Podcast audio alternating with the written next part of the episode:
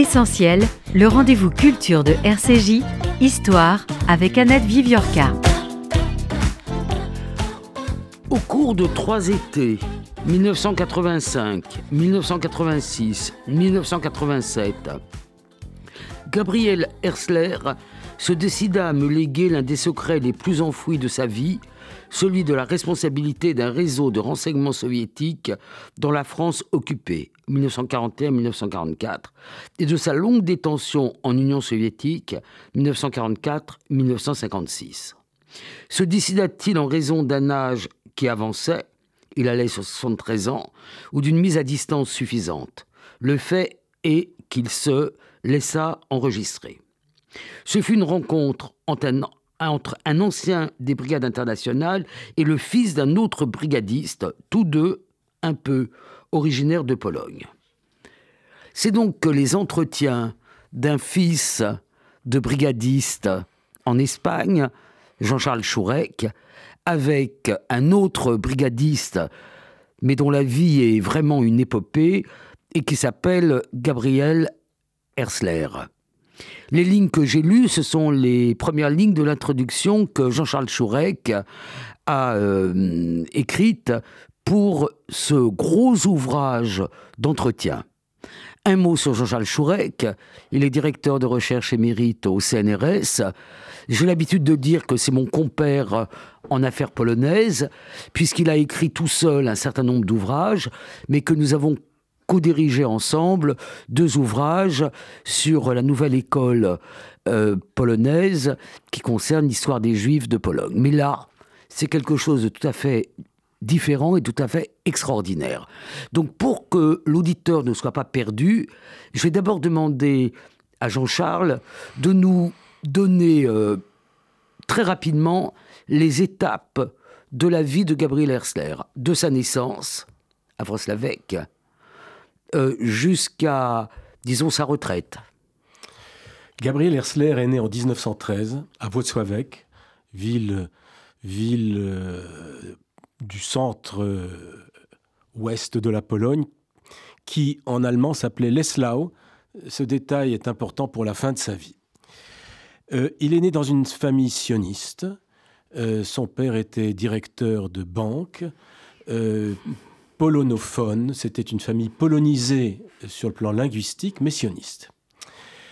Euh, Gabriel Hersler se rend en Allemagne en 1933. Il, a quel âge en 1933 À peu euh, près? 20 ans. 20 ans. Il a 20 ans. En, son père veut l'envoyer faire des études de médecine ailleurs qu'en Pologne. En Pologne, c'était extrêmement difficile pour les Juifs de faire des études. Donc, c'est une famille aisée. Il l'envoie en Allemagne.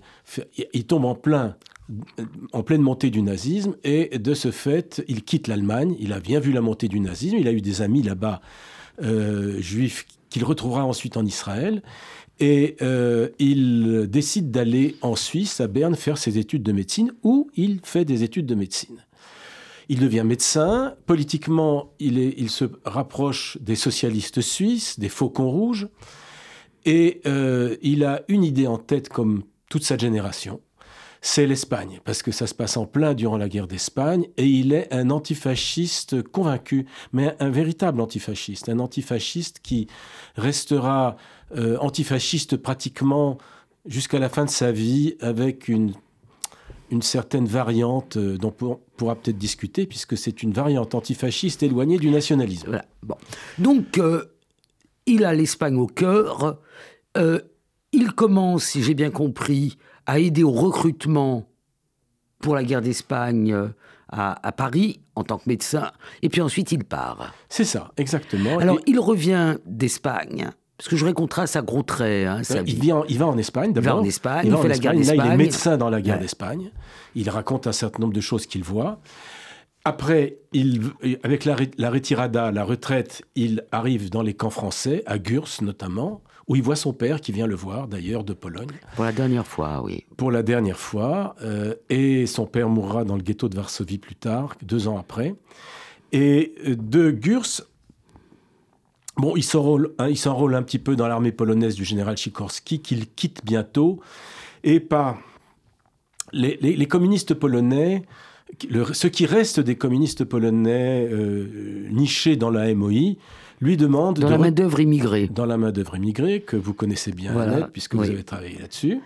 Il, euh, il le charge de reconstruire un début de parti dans le sud de la France. Et c'est ce qu'il fait, en zone non occupée.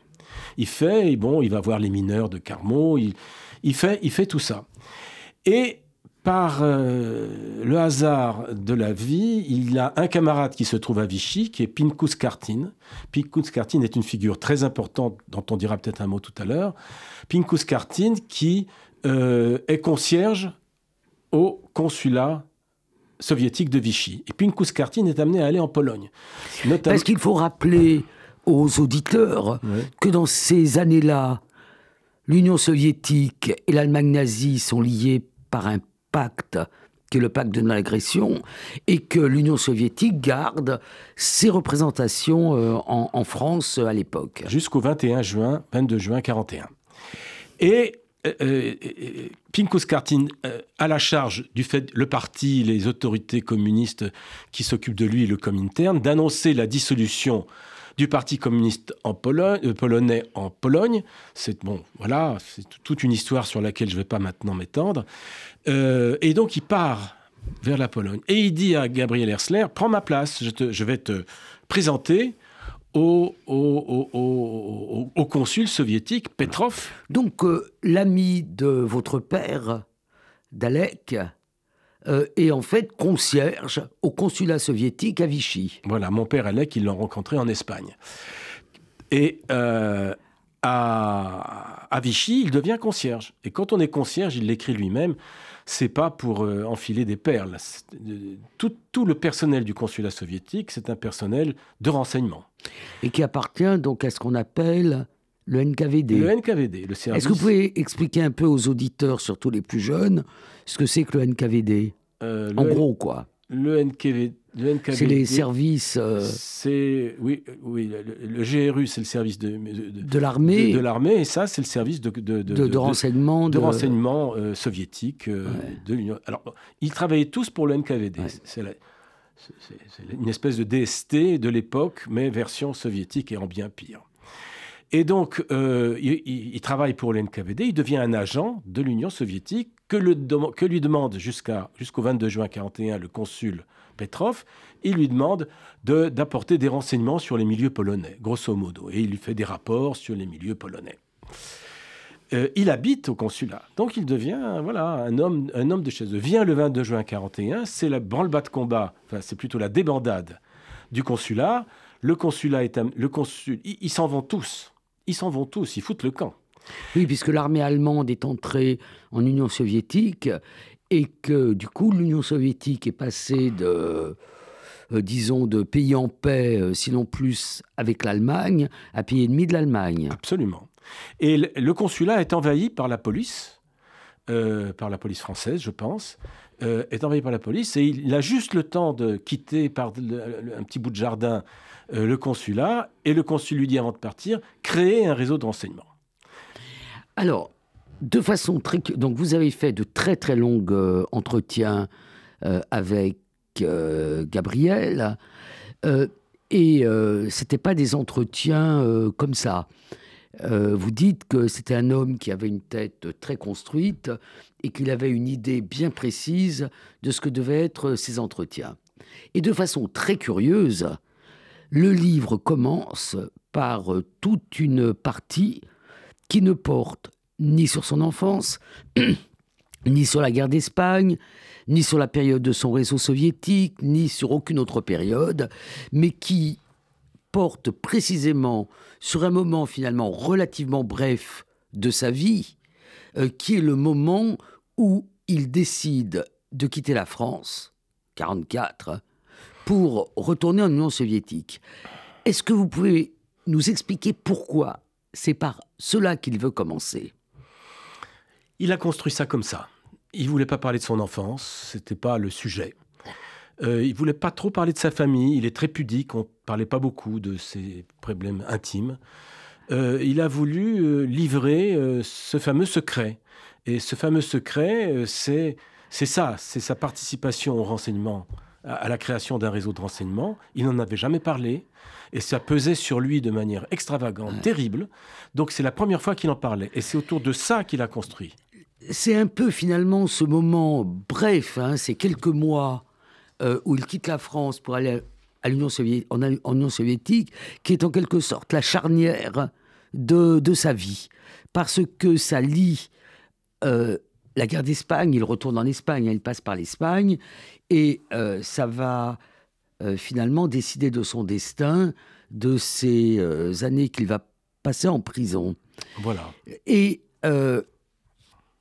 c'est à l'issue de ce, de ce grand chapitre qu'il fait un bref retour en arrière et qu'il a ces mots pour t'expliquer comment je suis devenu un croyant aveugle, un peu aveugle, assez aveugle, il faut retourner en Espagne. C'est l'Espagne qui a décidé mon destin. Je suis arrivé en Espagne en septembre 37. Donc en fait, euh, comme vous l'avez dit, les euh, socialisme, il va devenir un, on dirait en yiddish, un farbrente communiste, un communiste. Euh, Et comment Fanatique, même si c'est pas un homme euh, fanatique, mais euh, croyant. Croyant. Alors, qu'est-ce qui se passe pour lui en Espagne? Est-ce que vous pouvez dire quelques mots sur sa guerre d'Espagne? En Espagne, il est, il est, médecin. Et donc, quand, quand, les responsables des brigades apprennent qu'il il y a un médecin de plus, on lui confie des tâches de médecin. Donc il accompagne les brigades, il, est, il, est, il, est, il est médecin, il est médecin et il assiste à des choses terribles, euh, même à des exécutions de, camarades euh, qui lui font froid dans le dos. Euh, et il le comprend, il comprend ce qui s'est passé, mais ça lui laisse un goût amer, ce qui se passe là, parce que c'est quelqu'un qui devient communiste en Espagne il est socialiste au départ.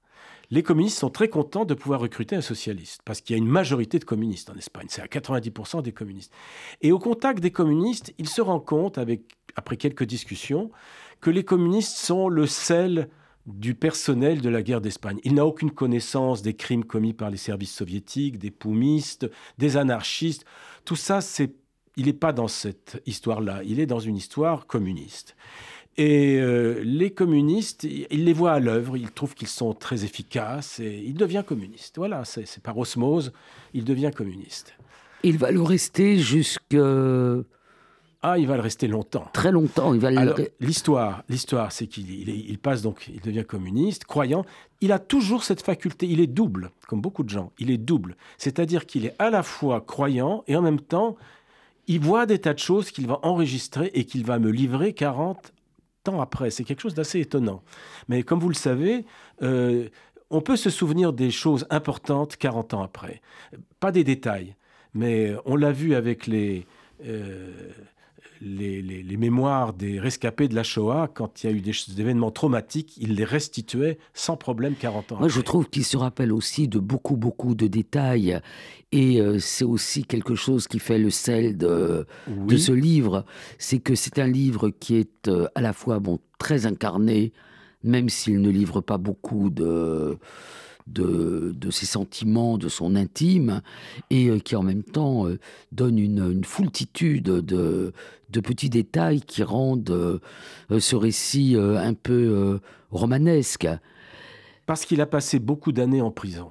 Alors, je vais y venir. Je vais on va y venir. Alors, avant d'aller en prison, qu'est-ce qu'il fait en Espagne en 1944 à chercher désespérément à rejoindre l'Union soviétique comme si c'était la meilleure idée de, de sa vie. Alors, ça a été la pire des idées.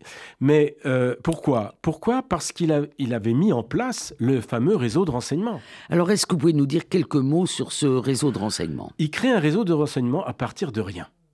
Il n'a pas d'argent. Les soviétiques ne lui donnent pas d'argent. Euh, et il se débrouille. Alors, il faudrait lire le livre pour voir comment il se débrouille, parce qu'il se débrouille de... Alors, quel type de renseignements il euh, transmet à il transmet des renseignements soviétique sur euh, les Allemands de Marseille, par exemple. Il y a, il y a, des détachements allemands à Marseille. Alors, allemands à Marseille, il envoie ce qui se passe dans les détachements allemands à Marseille, les Polonais, l'univers des Polonais, euh, la situation en France, la situation économique, politique, enfin, voilà. Alors comment il transmet ces renseignements? Ils embauchent un pianiste, c'est-à-dire quelqu'un un pianiste, c'est quelqu'un qui sait faire marcher un radioémetteur. Ils installent un radioémetteur sur les hauteurs de Cannes, au Canet, dans une villa, et là, ils envoient vers Moscou, et ça marche. Alors, quand vous dites il, c'est il au pluriel. Il n'est pas tout seul, il y a une équipe. On peut pas être. Alors, qui y a dans cette il équipe Il a la tête d'un réseau. Il y a beaucoup de, de, de, camarades de la guerre d'Espagne. Et c'est ça qui est très fort. C'est que le ciment espagnol fabrique des personnalités plus que dévouées, le mot dévoué est un mauvais mot, mais qui, qui, qui, qui vont jusqu'au bout et qui ne, ne, ne, ne, parlent pas devant la police. Euh, c'était le cas aussi dans le réseau de Trépère. Dans le réseau de Trépère, il y a aussi des anciens d'Espagne. C'est quoi le réseau de Trépère? Il faut, faut rappeler. Hein, Alors, d'un seul mot, le réseau de Trépère, c'est euh, c'est le plus grand réseau euh, d'espionnage en Europe euh, au profit de l'Union soviétique, dirigé par un juif polonais qui s'appelle Léopold Trepper, qui avait une antenne à Berlin, à Bruxelles et à Paris. Et, qu'on a appelé l'Orchestre Rouge. Et qu'on appelait Die Rote Kapelle l'Orchestre Rouge. Et le, réseau de, le réseau de Trepper est tombé à cause de, des bévues des partenaires soviétiques qui étaient extrêmement imprudents qui étaient même imprudents de façon criminelle. Ils obligeaient les pianistes, les radioémetteurs à émettre des, heures et des heures. Oui, il y avait donc des camions allemands de godiométrie, qui les ont localisés. Qui surveillaient et qui arrivaient à localiser les, émetteurs. Donc, euh, lui, son réseau, donc ils sont une poignée, hein, ils sont pas alors, très ils sont, nombreux. Ils sont une poignée installés au, au Canet. Au Canet. Et ils, se, et ils se mettent en rapport avec un autre réseau qui est à Paris, qui est le réseau de Robert Beck, qui est un très fameux, enfin, qui est, qui est, qui est, qui est, méconnu complètement. Ce qui a plu à Denis Péchanski, le directeur de collection. Oui, qui a fait une préface assez médiocre, mais une préface quand même. Je vous laisse le soin. Oui, où il parle beaucoup de lui. je, laisse, je vous laisse la responsabilité de vos mots. Et, euh, mais en tout cas, pourquoi est-ce qu'il l'a pris dans sa collection? Parce que dans euh, la famille Péchanski, il y avait le culte de Robert Beck et des gens de son réseau. Alors j'ai oublié de dire que euh, l'ouvrage de Jean-Charles Chourec, qu'il a écrit en collaboration avec Anne Alvax, Monique Alperne et Jerzy Tornunschik, hum. euh, est publié chez Hermann. Donc il y a ce réseau. Voilà. Et euh, enfin, ce réseau de renseignement. Oui. Et ce réseau de renseignement, à la grande différence de l'Orchestre Rouge de Trépère, il ne tombe pas. Le réseau de Beck tombe. Le réseau, de Beck, tombe. Le réseau euh, de Gabriel Hersler ne tombe pas. Mais qu'est-ce qui se passe? Ce qui se passe, c'est que comme euh, il émettait aussi pour le réseau de Beck, parce que Beck avait des problèmes d'émetteurs. Hmm. Sans rentrer dans trop de détails, il hmm. avait des problèmes d'émetteurs. Et il s'est adressé à Hersler aide-moi à transmettre à Moscou. Et Moscou était d'accord pour que hmm. un autre réseau transmette des informations venant du réseau de Beck. Et quand le réseau de Beck tombe, euh, Moscou cesse d'émettre, cesse, casse, casse toutes les, casse les liaisons. Casse les liaisons. Et alors, que, comment Gabriel Hersler vit cette chose-là? Très mal. Il le vit très mal et il ne comprend pas parce que les, les, les, les Beck comme euh, Rado, en, Suisse euh, comme euh, Trépère est un professionnel du renseignement. C'est des gens qui sont passés par Moscou, par des écoles de Moscou. Hersler, lui, il vient d'Espagne, il est médecin. C'est un autodidacte du renseignement. Complètement. Un amateur total. Et terriblement doué. Parce qu'il a, il a une, faculté d'organiser cela. Et il ne comprend pas. Parce qu'il n'a hmm. pas eu cet enseignement professionnel. Alors, dans son réseau, les, les, il s'interroge pourquoi Moscou ne répond pas? Et euh, il dit, bah, il faut aller demander à Moscou. On va aller voir à Moscou en avril 44. On va envoyer quelqu'un pour que Moscou dise pourquoi il répond pas. Et c'est le début de, de ce livre d'entretien. Ce sont les efforts considérables euh, qu'il faut à Gabriel Hersler pour réussir à gagner Moscou en passant par euh, bon, le sud de la France, l'Espagne, mmh. en traversant à pied les, Pyrénées, un peu comme Walter Benjamin, sauf que lui réussit la, la traversée, euh, en passant par le Maroc, par Casablanca, en hésitant, en étant en contact avec les Français, les Britanniques, et puis finalement après des semaines et des semaines et des semaines, où il retrouve d'ailleurs certains de ses... Il retrouve avec plaisir l'Espagne, euh, il réussit à arriver à Moscou. Et alors là commence euh, une partie euh, stupéfiante de sa vie. Qu'est-ce qui se passe quand il arrive à Moscou? Il est d'abord reçu plutôt bien. Il est reçu comme presque comme un héros, comme un camarade, comme un ami. et donc pendant six mois, il est très bien traité.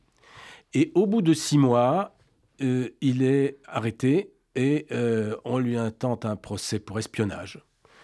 Et euh, il l'instruction aboutit à la conclusion qu'il est un espion. Et il, a, il écope de, je crois, 25 années de prison. Et il se retrouve d'abord à la Loubianka pendant trois ans. Et ensuite à la fameuse prison de Vladimir, qui est bien connue, à 300 km de Moscou il est dans la prison de Vladimir. Et dans cette prison, il, ben voilà, il est. Alors on va revenir sur ce séjour en prison. Euh, c'est la partie que j'ai trouvée la plus euh, étonnante euh, de, son témoignage. Alors peut-être parce que je suis peu porté sur les réseaux de, de renseignement.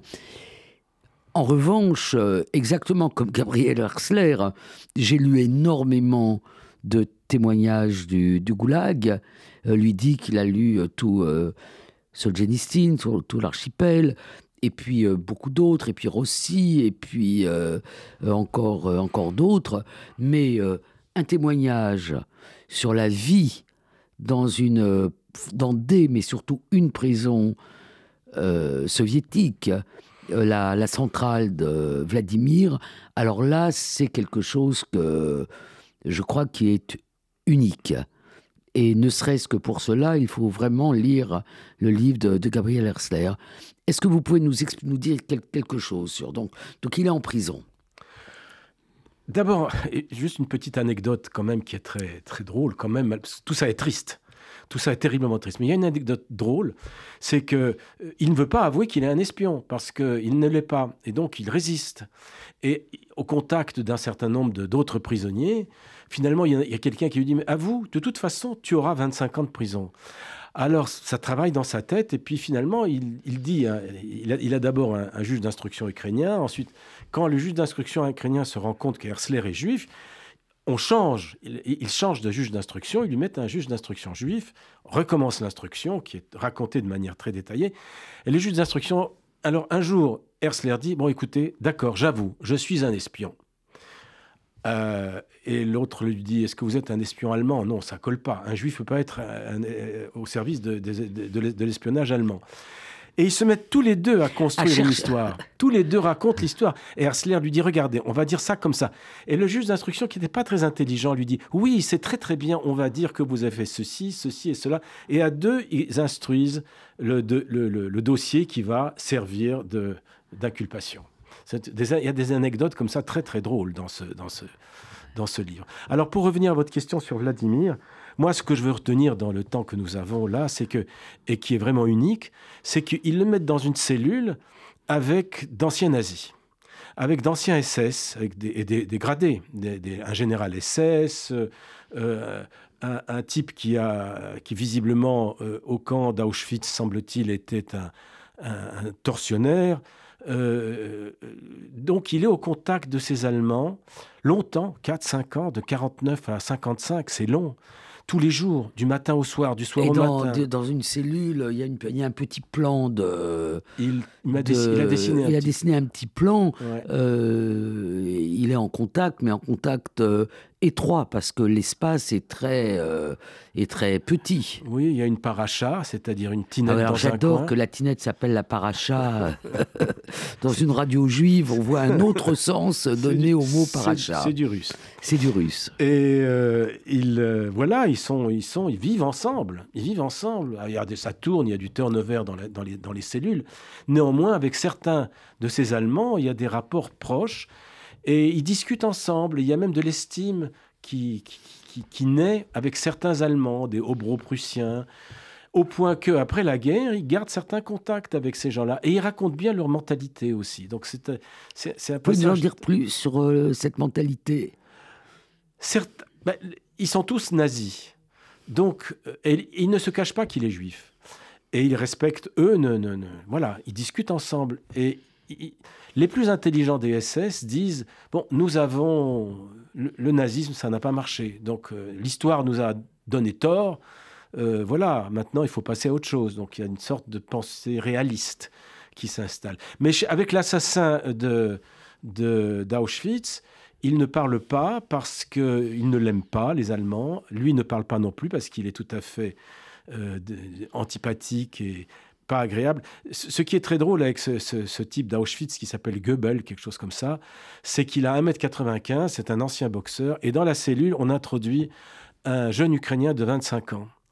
Et euh, je ne sais pas si vous savez, mais vous le savez sûrement, dans les prisons soviétiques, il y avait euh, les politiques et, les, droits communs. et les droits communs. En, russe, on appelle ça Urka et Moujik.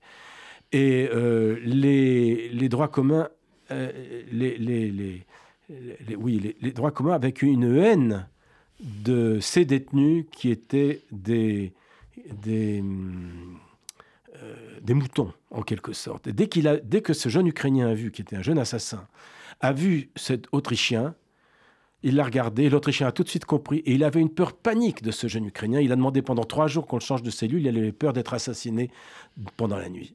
Bon, voilà un peu les histoires qu'il y a de la prison. Et hum, voilà.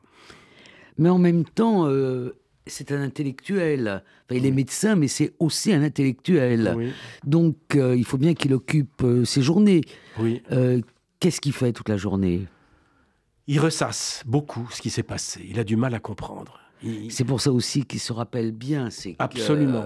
il a, probablement refait le film de sa vie un, grand nombre de fois. il, dit, il, dit dans son livre Qu'est-ce que j'ai bien fait? Qu'est-ce que j'ai mal fait? Où est-ce que j'ai mal fait? Il, essaye de comprendre le système soviétique. Il faut comprendre qu'il ne. Euh, il est dans un. Dans un Qu'est-ce qu'il fait? Il y, a il y a des Japonais dans sa cellule. Alors il profite de l'existence de ces Japonais pour apprendre du japonais. Il y a, il y a un dictionnaire il, crée un dictionnaire russe-japonais, parce qu'il a, appris, il a appris le russe. C'est quand même extraordinaire, c'est qu'il est donc polonais, il parle polonais. Hmm. Il ne parle pas yiddish. On reviendra sur euh, hmm. la question de sa judéité. Il ne parle pas yiddish, mais il parle hmm. polonais. Il parle français. Il parle espagnol. Il apprend le russe. Et en plus, euh, le japonais. Et il a dû parler hébreu parce qu'il avait fait un séjour en 32 en Palestine. Et euh, Dans le cadre de la à Tsaïr, il a été, euh, explique-t-il, à la à Tsaïr. C'est-à-dire. Euh, Donc il a été là et il n'a hmm. pas trop aimé parce qu'il a dit, ben voilà, il, était passionniste. Hein. bien qu'à la fin il se soit retrouvé en Israël. Oui, mais ça, on reviendra sur euh, ces questions-là. Et, et, donc il apprend, il, fait des dictionnaires français, russe, espagnol, russe écrit tout petit petit. Je crois que vous connaissez le livre de Jacques Rossi, un Français qui est allé au Goulag. C'est écrit petit petit petit. C'est des documents extraordinaires. C'est des documents extraordinaires. On a pris une photo qui sera mise, je ah. pense, euh, euh, sur, euh, sur le site ou sur YouTube. C'est des documents très, très émouvants. Je dois donner toutes ces archives à, la contemporaine, ex-BDIC, parce qu'on est en pourparler pour leur léguer toutes les archives d'Hersler. J'ai un petit peu mal au cœur de donner ça. J'aurais bien le garder pour moi, mais bon. Alors, ce qui est aussi intéressant, vous faites allusion à, à Rossi, mais euh, il y a toute, vous avez avec euh, Gabriel Hersler toute une discussion qui porte sur les avantages et les inconvénients d'être en prison plutôt qu'au goulag. Et dans les avantages de la prison par rapport au goulag, euh, il y a, dit Gabriel Hersler, la possibilité de lire, d'avoir des livres, et aussi d'avoir du papier et d'avoir une possibilité d'écrire. Mais cette possibilité d'écrire n'est pas une possibilité de correspondre. C'est, il peut écrire et il peut faire effectivement ses dictionnaires et peut-être euh, d'autres euh, d'autres papiers. Il a il a il a euh, lu beaucoup de littérature russe de l'époque. Il, a, ça c'était un plus de la prison. Mais il y a un grand moins de la prison, c'est que c'est une mort sociale, il le dit. Parce qu'il n'est pas toujours en rapport avec... À Vladimir, il a eu à certains moments l'occasion de lire. Mais à la, à, la Lubyanka ou même à d'autres moments à Vladimir, ou dans d'autres prisons, il, dit c'est une mort sociale. C'est une mort sociale. Je suis du matin au soir allongé et rien ne se passe, et il y a une lumière électrique 24 heures sur 24. C'est quelque chose qui déshumanise à un point que, que le camp ne, ne déshumanise pas. Donc là, il y a le plus et il y a le moins de la prison. Alors, il en sort. Alors, dans quelles circonstances? Vous nous avez dit qu'il était condamné pour espionnage à, à 25 ans. Il n'a pas fait ses 25 ans. Et il en sort. Qu'est-ce qui se passe pour qu'il sorte de prison? Bah, tout change en, Union soviétique, c'est le dégel. Tous les, tous les responsables de la police politique qui ont accusé tous les trappeurs, Hersler et autres d'espionnage euh, sont fusillés. Merkulov, euh, euh, Donc c'est à la fois la mort de Staline, les règlements de compte à l'intérieur du, de, la nomenclatura euh, soviétique, et puis euh, le 20e euh, congrès. Avant le 20e congrès. Avant le 20e congrès. Avant le 20e congrès. Et une sorte. Et, donc il sort. Et donc il y a le dégel. Et puis on instruit un dossier en réhabilitation, comme hmm. on dit là-bas. Ils ont sorti un document très intéressant que, qui est dans le livre, où ils le réhabilitent, où ils disent finalement que, qu'on a commis une erreur. Euh, bon, je ne rentre pas dans les détails, mais c'est tout à fait, tout à fait intéressant. Alors, les camarades lui disent, écoutez, lui, lui, il se met en rapport avec l'ambassade de Pologne. Il connaît personne d'autre, mais le point d'accroche pour lui, c'est l'ambassade de Pologne. C'est finalement le seul point. Peut-être, euh, si j'ai bien compris, il ne sait même pas que la Pologne, ou à peine, que la Pologne est devenue euh, un pays euh, communiste. C'est-à-dire que pendant toute sa détention, euh, ils n'ont pas de journaux, ils n'ont pas d'informations il est déphasé sur ce qui se passe à l'extérieur. Il est déphasé. Donc il apprend que la Pologne est devenue une, démocratie populaire. Il est en contact avec l'ambassade et... Et là, il rencontre d'anciens camarades. Donc tout de suite, un lien se fait. C'est le seul point. Il est marié, mais il ne sait plus ce qui se passe avec sa femme. Il a quitté la France en 44. Il est marié avec euh, une. Bon, il est très pudique. Hein. Il est marié avec une femme qui s'appelle euh, Conchita. Ils ont une petite fille qui est décédée à l'âge de deux ans, au moment où lui était euh, à la guerre d'Espagne, je crois.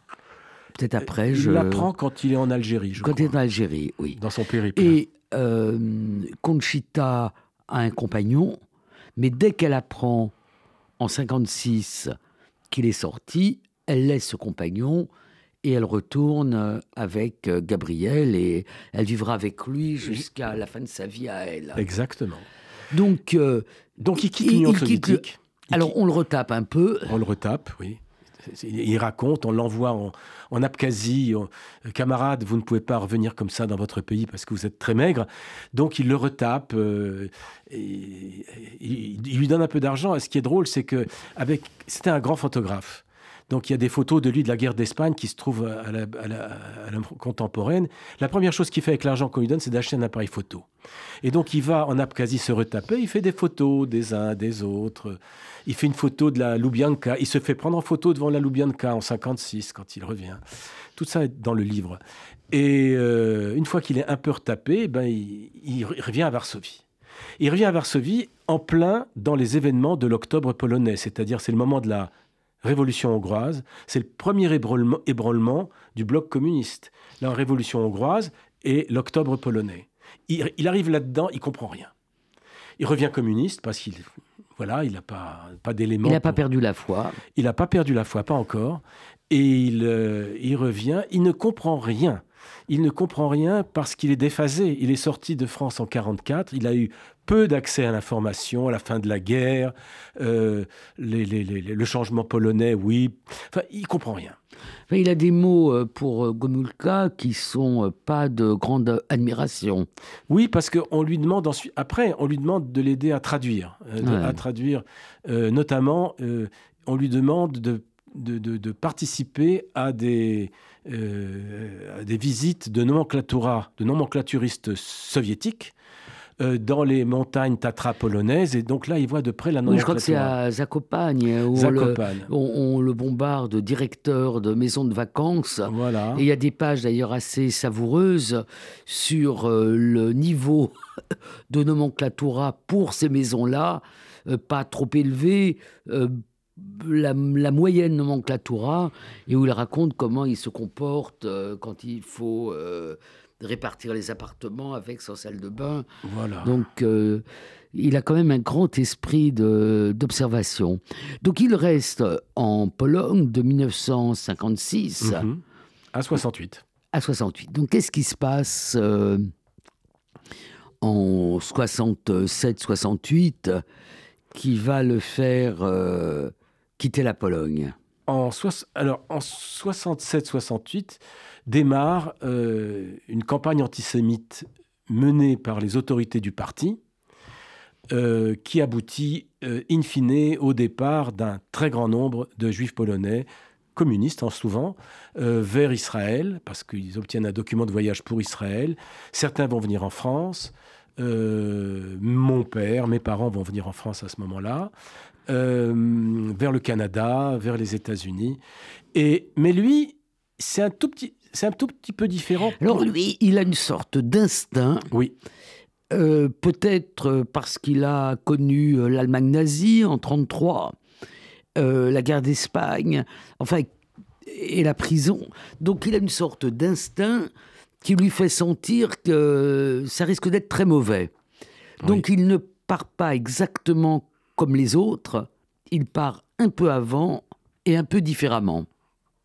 Oui, et je pense que cela vient du fait qu'il a été justement dans les services de renseignement et qu'il il a, gardé euh, une certaine intuition que quand quelque chose de cette nature euh, commence, là il y avait un ouvrage antisémite dont tout le monde parlait, euh, il raconte comment il est épuisé, il ne peut pas l'acheter, il attend qu'il soit réimprimé et que là il comprend. Et là il comprend. Et il comprend avant les autres parce qu'il n'a pas d'attache nationale avec la Pologne. Son antifascisme, peut-être un peu abstrait, fait que, alors que les autres ont des attaches. C'est-à-dire qu'en fait, il n'est pas, euh, euh, même s'il est de langue maternelle polonaise, il dit, il dit que pour lui, c'est très important de retrouver la, la, la Pologne après son, son expérience de prison et euh, à quel point la langue polonaise est importante pour lui. Mais c'est pas une attache nationale. C'est pas une attache affective, alors que d'autres sont vraiment affectivement liés. Et puis, mm. euh, lui, non. Et en plus, il n'a pas participé à la construction du communisme. Il y a beaucoup de juifs polonais communistes qui quittent euh, la France, par exemple, en 1945. C'est le cas de Louis Bruno Gronowski, par exemple. Oui, ou de Adam Rajski. Ou de Rajski. Tous ceux-là rentrent en Pologne, ils construisent le communisme. Ils se sentent responsables de ce qu'ils font. Lui, il n'en a rien à faire. Il a été en prison, il vient, et il n'a pas d'attache nationale. Et donc, il décide de partir, et il part légalement. Il prend sa voiture, il avait une voiture, il arrive à la frontière.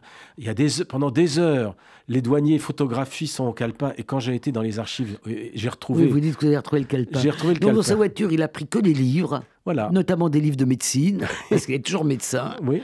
et puis des papiers personnels. Voilà, et il part en Yougoslavie je crois, je me souviens plus très bien, en Yougoslavie ou en Tchécoslovaquie, euh, et il, arrive à quitter le, le, bloc soviétique. Et ce qui est intéressant, c'est qu'un autre membre de son réseau, qui était dans le réseau euh, de renseignement, Marcel Cotte, qui était avec lui à Marseille et qui était aussi venu en Pologne après, lui aussi part. Pareil. Pareil. Avec une voiture. Il avait un frère qui, habitait à Marseille, qui vient, qui lui donne. il y a un passe-passe de, passeport et il, il, quitte la Pologne aussi. Donc les gens des services secrets, je ne veux pas généraliser, mais ils n'ont pas cette attache qu'ont les autres. Alors on reviendra quand même sur cette attache euh, à, la, fin de, l'entretien. Mmh. Donc euh, il part en Palestine. En Israël, plus en parler. Euh, non, il part en Israël. Parce il part en Israël. Oui, c'est moi qui ai fait un lapsus. Pas grave. parce qu'il était allé en Palestine quand il était à la Shomer Hatzair. Donc là, il part en Israël, 68. Et il y reste, si ma mémoire est bonne, je crois 75. Exact. Donc, qu'est-ce qu'il fait en Israël? Eh ben, Il est de, Pologne. il, s'est spécialisé en ophtalmologie, donc il est ophtalmologue. Et il arrive, euh, il ouvre un cabinet à Rishon LeZion en 1968 et il, a un cabinet d'ophtalmo. Et, en 75, il, décide de partir. Pourquoi il décide de partir? Je pense qu'il il disait qu'il n'aimait pas beaucoup l'atmosphère nationaliste qui existait là-bas. Et euh, voilà, donc euh, Les amis qui l'ont aidé à s'installer, parce qu'il avait des amis encore de Berlin qui étaient installés là-bas, en Israël, l'ont beaucoup aidé à installer, mais il a, il voulait pas. Il voulait pas. C'était un vrai yeker. Hein. Il y avait un côté euh, juif allemand. Il avait du mal à, s'intégrer. Et je crois que c'est la raison principale pour laquelle il a quitté Israël. Donc il quitte Israël et il s'installe là où il peut. Exact. Qui est l'Allemagne. L'Allemagne. Pourquoi l'Allemagne? Parce qu'il est né à Wrocławek, mais c'était l'Eslau, et c'était encore le, euh, la Prusse, c'était hmm. encore allemand. Et de ce fait-là, les, les Allemands nés dans un lieu allemand pouvaient, les individus liés dans un, endroit allemand peuvent bénéficier de la nationalité allemande. Donc il, devient allemand. Il devient allemand, mais il s'installe quand même le plus près possible de la frontière française. Parce que ses amis sont là. Voilà, à Aix. Euh, Aix-la-Chapelle. Aix-la-Chapelle. Et euh, il séjourne très, très souvent en France. Et c'est parce qu'il séjourne en France très souvent, que vous avez pu mener avec lui ces, entretiens euh, euh, si importants qui racontent cette vie euh, qui est tellement hors norme, mais en même temps, on peut presque dire que c'est une vie de juif dans, dans le siècle, parce qu'il y a d'autres vies qui ont des analogies avec la sienne. J'ai écrit qu'il était un juif errant et il n'aurait pas du tout aimé que je dise ça. Alors, je vais, je vais, lire euh, quelques lignes qui sont les dernières lignes du, livre, et euh, ça va nous permettre de discuter un peu de en quoi il était juif, euh, sur la question de, du rapport qu'il a, lui, au fait d'être juif. Je ne comprends pas le socialisme autrement que comme cosmopolite. Chaque patriotisme est le premier pas vers le nationalisme, le chauvinisme, le fascisme. J'ai toujours été contre le patriotisme, ça ne m'a pas servi, mais c'est comme ça. Alors, parce que le fait qu'il est juif, ça court quand même euh, euh, sur tout le récit. Alors il y a effectivement cette enfance avec euh, le persionniste, l'éducation à la chômère, assimilée, donc il le dit pour la guerre d'Espagne, il ne parle pas le yiddish, ce qui lui crée quelques, euh, quelques difficultés avec euh, les, autres juifs. Alors, comment définirez-vous le fait qu'il est juif? Qu'est-ce qui pour vous fait que Gabriel Herzler est... Ben, que c'est une histoire juive C'est qu'il est cosmopolite et qu'il le revendique. Ce mot cosmopolite qui a tellement collé à la fois aux juifs et à l'antisémitisme, euh, surtout dans les, en Pologne. Euh, le, mot cosmopolitisme dans le mouvement communiste, de manière générale, était un, un mot qui, qui, était codé, qui était connu des, des, des initiés. Mais lui, c'est un vrai cosmopolite. Et il dit, de mon père, d'Alec, lui, n'était pas, il n'aimait pas le mot cosmopolite, parce qu'il sentait la pointe antisémite qui était incluse dans ce, dans ce mot. Mais lui, il le revendiquait, c'est-à-dire qu'il était, il était un peu abstrait il était un peu abstrait. C'est ça, le patriotisme, il, n'en avait cure. Euh, je ne peux pas dire ça autrement. Je voulais encore dire une chose, c'est que euh, j'ai, il y a eu 52 euh, cassettes qui ont été enregistrées. Jamais je n'aurais pu faire ce travail si on n'avait pas eu une équipe. Hein. C'est important parce que je sens que l'entretien se termine tout doucement. Donc, avant que je ne revienne... Combien, combien d'heures d'entretien en tout? 52 cassettes.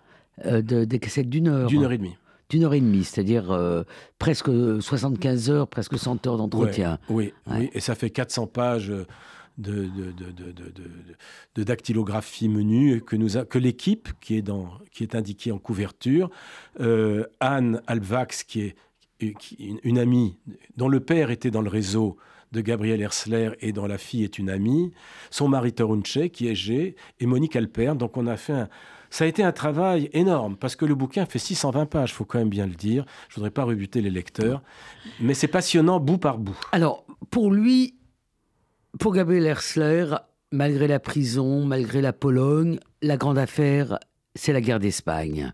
Oui.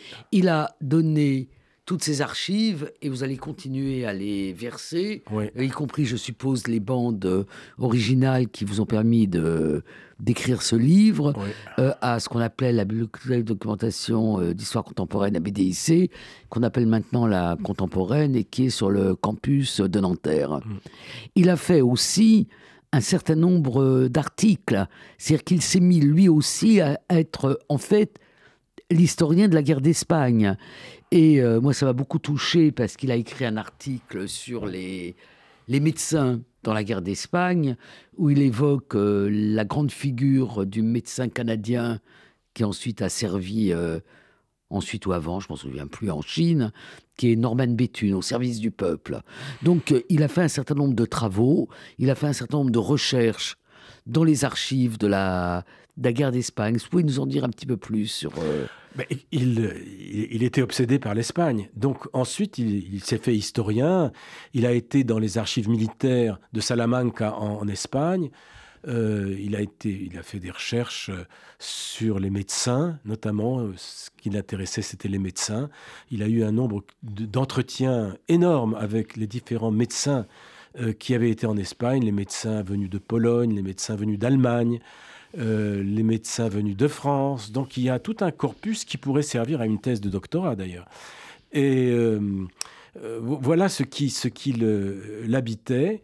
Et c'est pour ça qu'il a écrit cet article Médecins des deux guerres pour décrire les médecins qui étaient partis d'Espagne et qui se sont retrouvés en Chine, non loin de Béthune, et qu'il retrouvera ensuite en Pologne quand, les, quand il sera lui-même en Pologne et qui auront eux-mêmes un sort difficile dans la Pologne communiste.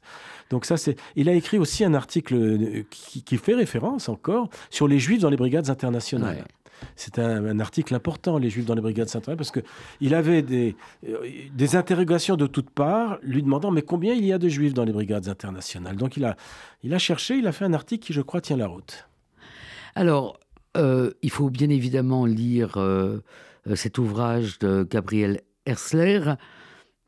Quelque chose qui est très émouvant aussi, c'est que donc il est mort, je suppose, à Aix-la-Chapelle. Il a enterré, je ne sais pas où, mais euh, sur la tombe de, vos parents, euh, il y a une plaque euh, qui a été mise à la mémoire, comme si le compagnonnage entre votre père et lui pendant la guerre d'Espagne était une chose qui importait à, à votre père, à Gabriel Hersler et à vous-même.